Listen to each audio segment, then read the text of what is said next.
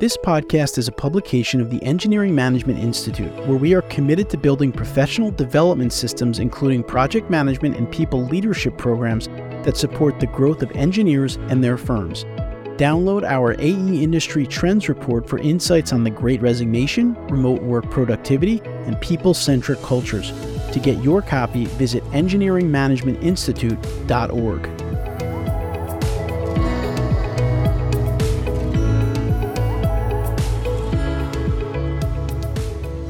Welcome to this episode of the AEC Engineering and Technology Podcast, a podcast dedicated to helping engineering professionals find technology that fits their needs. In this episode, I'll be speaking with Joe, an associate professor at Clemson University, about the fascinating intersection of drones and the built environment. Joe will talk about the data drones can collect and how contractors, designers, and project owners can utilize this information. We'll also delve into the process of obtaining a drone license, starting a drone program, and available training options.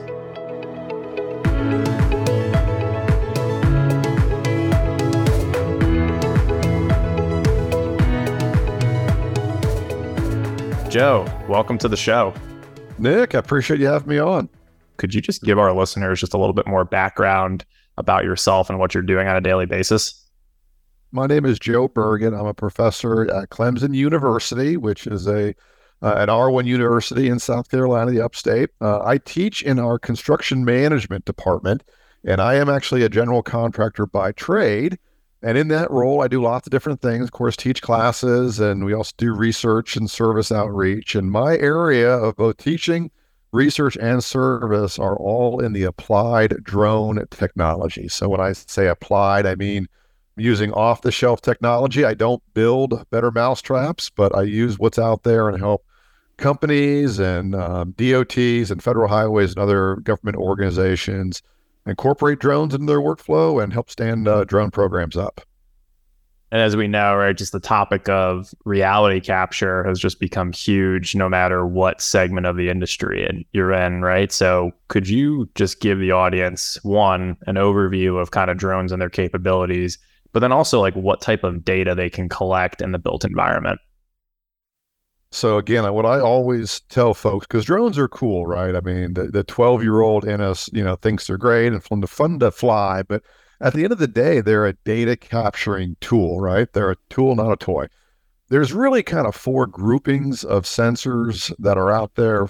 The vast majority, or at least the, the largest market, is just a regular RGB camera, right? So it takes images and it creates a 2D image. And within that image, it's got the metadata of where the drone was when it took it. I'll speak more to that in a minute, but so just video and and photography, that's probably the largest use case.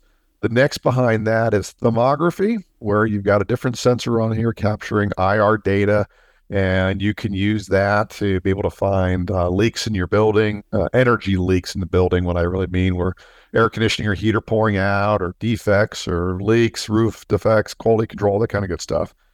The next two, and those are probably the dominant. I hate to even put percentages with it, but those are really the dominant use cases. The next two that I see are really specialized, one being LIDAR, and that's for really high accuracy survey work. And it's definitely the equipment costs are higher, but you really see that in the uh, surveying space uh, when they're looking at large areas. And then the next is multispectral. Again, that's another unique sensor. That's primarily used in the agriculture market and, and trying to do plant health. So that's kind of the buckets of sensors and the data that drones are collecting, at least right now. You can take any four of those sensors, right? Rig it up to a drone, right? Doesn't just have to be an RGB camera because what is a drone but just a uh, a means to let a, a sensor go fly and access different areas, right? when you actually say drone, I mean, drone's kind of a common term. What you know, what you hear people call it, and in the FAA and more professional spaces is UAS or unmanned aircraft system. And to your point, yeah, UAS is just a, a, platform, and it on of itself does nothing. I mean, it might be fun to fly, but that's recreation, not professional. It's what's underneath it that's capturing the data, and then it giving us additional intelligence to go do something with so then joe like in the context of construction projects right you've got this drone with one of these four types of sensors how are contractors, designers, and project owners actually using the data that the drone with the sensor is collecting? And one of the reasons I really love the business I'm in is we're practical people, right? If you can't show me a benefit, then it's not a good uh, use of funds. So I'll mention some here. And by the way, everything I'm going to mention here is like what contractors are doing now with off the shelf technology and with some, but not a great deal of training, but some.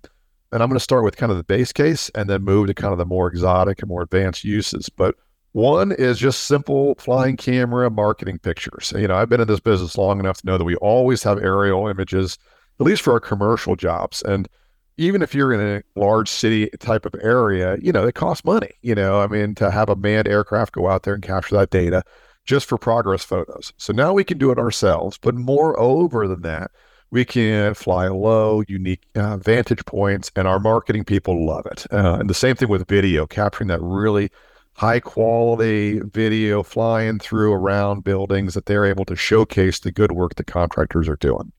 That's probably the first use case, but that is like the tip of the iceberg.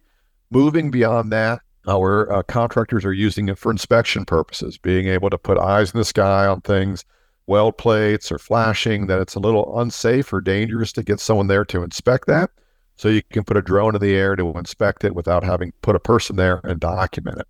And now that we've got on re- even these lower cost drones, these high magnification zoom lenses, you don't have to be really close and really capture some amazing detail. We're also remote broadcasting that out. All commercial drones now, for the most part, have the ability to remote broadcast in real time. So if you're doing a critical pick or you're doing some important aspect of the job, maybe waterproofing, you can film that, broadcast that out to the consultants, the specialty consultants, owners, the safety guy, you know, whoever wants to see it. But again, that's still in the, you know, flying camera space. Where contractors are seeing a lot of value now is creating these uh, digital twins. And what we can do is we fly a drone around and we take a whole bunch of pictures. And you know, within the picture is just not, of course, the 2D collection of pixels that represent the image, but the three-dimensional location of where the drone is, the cardinal direction, north, south, east, west of where the drone is pointing, and the angle in which the camera is. So if you compile all that, you throw all those images into some software it stitches them together and it creates a 3D model of your building. And this, by the way, sounds complicated. It's, you know, it could be a 10 minute mission to fly and a 10 minute exercise to throw it in the software. And you're spitting out a hyperlink that you can email out to your clients every Friday afternoon of what your job looks like. And with that model, it's basically creating an as built to your job. So you know what was constructed for billing purposes. You can extract quantities off of that for billing purposes you can show progress to your client and then your client can send it to their boss and make them look good and show them all that kind of good stuff for our residential contractors they love it they submit it they, you know every friday they send what the work they've done to their homeowners and the homeowners forward that link all to their friends and family and are just super impressed and proud of their new house. And that's how residential contractors get repeat work is just through word of mouth. So again, creating that 3D model for liability control and being able to turn that over to the owner at the end of the job, saying, "Hey, look, here's a a weekly digital twin of your building throughout construction that you now have for the life of your building. And 50 years from now, you can go back in time and say, what did this building look like at this point in time? And if anything were to go wrong, it's great diagnostic tool to find the problem or to identify who's liable for that issue. And then finally, I'll mention just thermography. I mentioned that before. This is just using thermal imagery to take uh, building scans and being able to see where insulation might be missing. It's not x ray vision, but you can look into concrete block walls and see if grout is missing in the cells uh, just because of the thermal massing, that sort of thing. Leaks, uh, you can find leaks in a building and, and various different uh, roofing aspects. So a lot of intelligence can be gleaned from the thermal side if you know what you're looking for. There's a little bit of an art to that, though. We can get into some of the more right sophisticated terms like photogrammetry, 3D reconstruction, as you mentioned, lidar and thermography, right? But really, what it comes down to is just being able to better get the information that you need for your people and your clients. And one use case that's so interesting is progress tracking like usually on job sites, right? Somebody's going around with pen and paper saying, yeah, you know, we installed this much drywall, we installed this much PVC plumbing, right? But it sounds like there's just a different, perhaps better way to do some of these tasks now with drones than there was in the past. There's a big difference between data and information, right? So data is just, I guess you could call it knowledge, right? But information is something you can do something with. So in another life, I was a contractor as a project manager, and I'm a superintendent, you know, with a digital camera and and take thousands of pictures and give it to me on a flash drive. And it's like, well, this is great. You know, this is a whole lot of data. I don't know what to do with this. If there's ever a leak somewhere, I don't know what of the million pictures you just gave me where I'm to look. But that's different now, where we much better at managing our data and using, you know, software and AI and things like that and a drone's a good example. You know, it's going to take all of this data, literally a good sized commercial project with a single scan could be a thousand images, right? That's more than a human being is going to be able to just kind of, you know, rifle through efficiently. But if you take all that and you throw it into a 3D model, right? You've got one 3D model that you can spin it around, you can look at, you can turn upside down. And if there's an area that you want to look in, well, you just pinch it. You pinch in, you zoom in, and you pull up, you know, this one corner. I'm going to look at all 25 pictures that were used to reconstruct this 3D model, photogrammetry, right? Or if you know a specific period of time. So again, it's a way of organizing your data and presenting it in a way that means something. So even people who aren't in construction, they may not know what this one detail is or this three images are, but if you put them all together and say, hey, look, this is the job. This is what it looks like as of 25 minutes ago, right? and you can forward it out to a lot of different people. You know, I, I, have some contractor colleagues that make it a routine thing to send their job a 3D model to their senior superintendent and their safety guy every week. Those guys aren't going to make it to their job every week uh, to do a detailed review, but if it's just a hyperlink, they'll click on that hyperlink in an email, open up the 3D model, spin it around, and provide some high level guidance. Being like, hey, junior soup, you know, you're doing a good job out there, but you know what? Your trenches are starting to get a little deep. You might start thinking about some fall protection here, or, you know, hey, look, I noticed where you got your crane road here. Why don't you consider doing this? It might save you a little bit of time. That, know, intelligence you get from the experienced personnel, you can't fly them all over the country, but they'll open an email and they'll look at a 3D model if it's just a click of a link, right? So it's not just about collecting data, it's packaging it and getting it to the right people through all of this valuable, now we're talking about information instead of just data, but somebody has to collect that data, right? So it can be essentially turned into good information. Can you talk about the process of actually obtaining a drone pilot's license and what the requirements all are? That's one of those things that, you know, for those who are not familiar with this, especially when I'm talking like CEOs and, you know, C level individuals for large companies and corporations, and they ask me that question. And as soon as I say license, oh my goodness, you know, that seems pilot's license, that seems like a major barrier. And it's not. Uh, so let me kind of talk through that. So, um, in order for you to operate a drone for commercial purposes, you do need a pilot's license. And that sounds scary, but it's not. The FAA enacted uh, back in 2016 what they affectionately call, or what is called, uh, the Part 107, and it's based off of the Code of Federal Registers, Title 14. It's a series of rules, and you need to kind of study for it. And there is a test involved. So you'll go to a third party testing site and take a two hour test. And if you were to go off the street and just attempt it flat footed without a background in, in aviation, you would fail. You would not pass it. But there are a whole lot of places online that for like 200 bucks, you can go through a little training class and you can be taught what you need to know to pass the test. From a regulatory point of view, that's all you need to do. Basically, spend 200 bucks, you know, maybe 10, 20 hours of studying, send somebody through, pass the test, and you are licensed.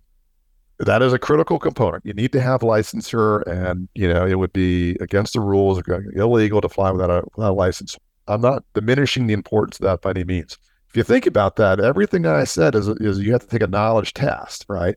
There is no proficiency component to that. So it's the only license I can think of where you can be 100% fully licensed without ever demonstrating your ability to do the thing that you are now licensed to do. There's more to it. There's lots of training classes that are out there. The one that, Clemson offers for professionals, uh, includes Part 107, but then we also do flight skills. You know, we teach people how to fly, and then we dive into okay, now you know the your license, and now you know how to fly. Well, how do you start doing mission planning, and how do you check those things like airspace in the real world? And fortunately, most of the time, there's a free app that does all this stuff for us. You need to have the skills to be able to get up in the air to collect data, but then you also need to have the skills to be able to use the data and turn that into information that it's actionable. So at Clemson, anyway, when we do our professional development, we have a photogrammetry piece. We use DroneDeploy as our structure from motion solution, but there are Pix4D and Agisoft. There's lots of different software that's out there to be able to create those 3D models. Which, by the way, in our program, it's a week. You know, it's really like maybe an eight-hour session where you get all the information you need to be able to create those really cool 3D models in house. It is not BIM. BIM is a very difficult, steep learning curve. Photogrammetry is not that. You can get from zero to 60 pretty quickly with that. And then we also teach thermography too. Again, just to kind of, that was a little harder. There is a little bit of a science behind IR that you do need to kind of learn before you can take data and turn it into information. Joe, you've brought up some great points here because when you really think about it, right, you have the end goal in mind, right? There's some amount of information you want to get to stakeholders, but you don't always need to be the one to collect it yourself, right? So, could you talk about starting a drone program in a company? But I'd also like you to touch on like, does that company need to have the pilots in house, or is there just creative ways to get the data that you need to then turn it into information? So a couple of different avenues. You're right. So at the end of the day, you know, if you work for a contractor, an architect, or a consultant, or whatever, you're in the business of building something or designing something, right? You are not in the business of flying a drone. Flying a drone is just a, a means to collect data to do your job better. So if you're not interested in bringing it in house, there's a couple of different options. So there are plenty of private companies out there that have equipment and have the ex- expertise, and you can subcontract that out. And that was really in vogue, I don't know, maybe four years, five years or so ago when Part 107 was pretty new. You hired it out, right? You subbed it out, subcontractor liability was went to them and all that kind of stuff. So that's one option. That's still uh, eligible. Another option that's out there is there are a number uh, drone collection services, DroneUp being one, and, and there's several others. It's kind of like an Uber service, but for drones, where you as a client will contact them, say, look, I have this job and I want someone to fly the drone for me once a week, once a month, whatever. Uh, you describe it, and then they have a network of pilots. And just like Uber and Lyft or whatever, they have a network of drivers. Well, they reach into their network, they find a pilot, and then quote you something. And you can just kind of repeat doing that. So it's kind of a, it can be expensive. I mean, it depends on where you live. If you're in an urban area where there's a lot of people in that network, it can drive the cost down. But if you're in a rural area, it can be a thousand or more just to get them out there. So that's another option. And if you're only going to be doing using the drone data infrequently, those two options are probably your best bet. But if you want to start, you know, using this more frequently, and again, the technology is growing and drones aren't going away. I generally encourage people to kind of more bite the bullet and start investing in the technology and bringing it in house because it will be cheaper in the long haul. Training one or two or three pilots is, in my judgment, I think probably the, the smart move. The equipment cost has gone down. It's, you know, you can get a really good quality commercial drone for a couple thousand dollars. You can get your pilots trained for a couple thousand dollars there's lots of different training options that are out there. Uh, Clemson, I'll just mention our program here. We have an online professional development drone course that we bill as comprehensive. Ours is $3,500 and it gets you your Part 107, all the photogrammetry skills, thermography skills. We teach flying with our simulator. So it's kind of all encompassing. And if anyone's interested, shameless plug here, clemsondrone.com. So that's my only shameless plug in there. But I'm the instructor for it, so I'm obviously pretty proud of the product that we have. So you can take our course and then buy a drone in the the six thousand dollar range, and you're kind of good to go. You know, you might have to buy some insurance and a few other things there, but six thousand dollars is not a big expense if you're a, a large commercial contractor that wants to start using this data on multiple jobs over multiple years. there's always the option of training those couple of in-house pilots for your bread and butter. Maybe for um, GCs, it's reality capture on their standard new builds, right? You get one of your project engineers trained up and you're flying at recurring intervals. But if you get asked to do a special project or something more unique from a client, right? If you don't have the skills in house and it's not a typical job, maybe you just outsource it it is one of those things that it all depends on what you want to do. To your point, what I most commonly see with folks that are just getting into it, they do usually task one of their junior project managers or junior project engineers and and this is just something that they do.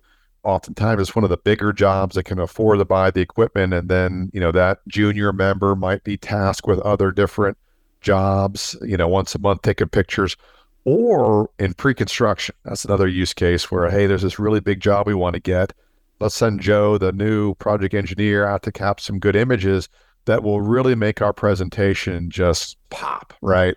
Uh, especially if you can get some like thermal images or some photogrammetry and you can spot problems with the existing building that might be there and bring that to the pre-con meeting or you know you're not relying on google earth for your logistics you can say hey look you know, here's our logistics plan based off of what the site looked like an hour ago, toward site type of stuff. It's just those little things that just show to clients that you're not doing things the way uh, that have always been, that you're forward looking and embracing technology.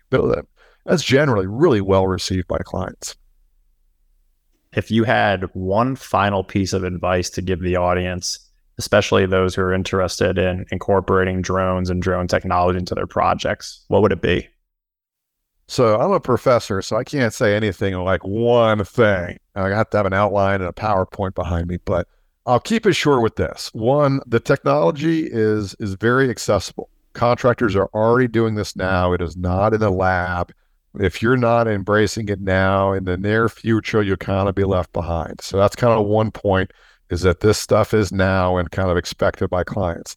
My next point is to get in the game is not a lot of barriers, right? There are some things about, like I said, licensure and some good training and those type of things. There is equipment costs. So there are some barriers, but the barriers to entry are pretty low to be able to start a, a good drone program. Point number three is get licensed. Do not fly any drones, even if it's a hobby drone or just something on the side without your Part 107 license. There's liability there. You just don't want to play around with that. So definitely get your license. Number four, I would say engage your employees who are doing the drone in a quality, real drone class, some kind of professional training, you know, something that's sponsored by a university or community college. There's a lot of fly by night training companies that are out there. Some of them are great. Some of them, you know, are just are new and may not have all the nuances with it. But get your folks trained. Just again, that's a shields liability, and, and it'll give you confidence that you're not taking on more liability than the benefit you're going to get out of it. So those are kind of my thoughts. And then maybe start small. Don't go out and buy a you know hundred thousand dollar drone. Start off with a two thousand dollar commercial drone. Get the training, and then start small. Move up. But if the audience has any questions or wants to connect with you and learn more about what you're doing in drone technology, what's the best way to find you? Probably the easiest way is just go to our professional development website, which is just clemsondrone.com. And if you don't mind, Nick, maybe you can just drop that in the show notes, um, you know, after this. But clemsondrone.com, you'll go to our page it shows all the different online classes that we have specifically for professionals. So I teach, of course, our Clemson students, but we also do professional development. So take a look at those. Uh, my contact information is in there. Um, feel free to reach out directly to me with any questions that you might have on that. And again, we'll be happy to help you in any way we can. Joe, again, thank you so much for joining us today. Thanks, Nick. It was my pleasure. Please remember, you can find the show notes for this episode at aectechpodcast.com. There, you'll find a summary of the key points discussed in today's episode, as well as links to any of the resources, websites, or books mentioned during the episode. Until next time, I wish you the best in all of your engineering and technology endeavors.